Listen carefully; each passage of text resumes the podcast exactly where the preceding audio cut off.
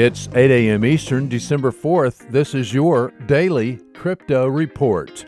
Bitcoin down 1% at $7,272. Ethereum unchanged at $147. XRP down 2% at 22 cents. These are your leaders by market cap. Top gainers in the last 24 hours BlockNet up 16%, DentaCoin up 15%, and DOC up 15%. Today's news. Well, lots of developers have lost their jobs at State Street Bank in Boston. The worldwide custodial bank has been in the process of replumbing front office to back office with distributed ledger technology.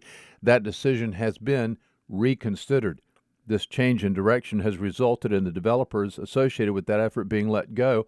Ralph Acklar, managing director of digital products at State Street London, acknowledged that it has, quote, streamlined some of the people in those teams, unquote but he declined to give exact numbers of those let go. State Street Bank employs 39,407 people worldwide. According to its latest SEC filing, the number of employees let go in the firing numbered a little above 100. Well, if you have an Android phone, please listen up. A newly discovered vulnerability called StrandHogg could allow hackers access to private data on almost any Android phone. The vulnerability has already been used to access banking information. A security firm called Promon has documented the vulnerability and verifies it affects all versions of Android. Promon has created an information page which we have linked to at dailycryptoreport.io.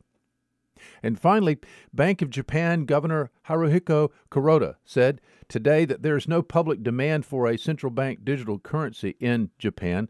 His comment came as he addressed the 35th anniversary of the Center for Financial Industry Information Systems today. Kuroda addressed the challenges posed by private global stablecoins and central bank digital currencies in his speech. Well, those are your leading headlines today. Visit us at dailycryptoreport.io for sources and for links. Find us on social media, add us to your Alexa flash briefing, and listen to us everywhere you podcast under Daily Crypto Report.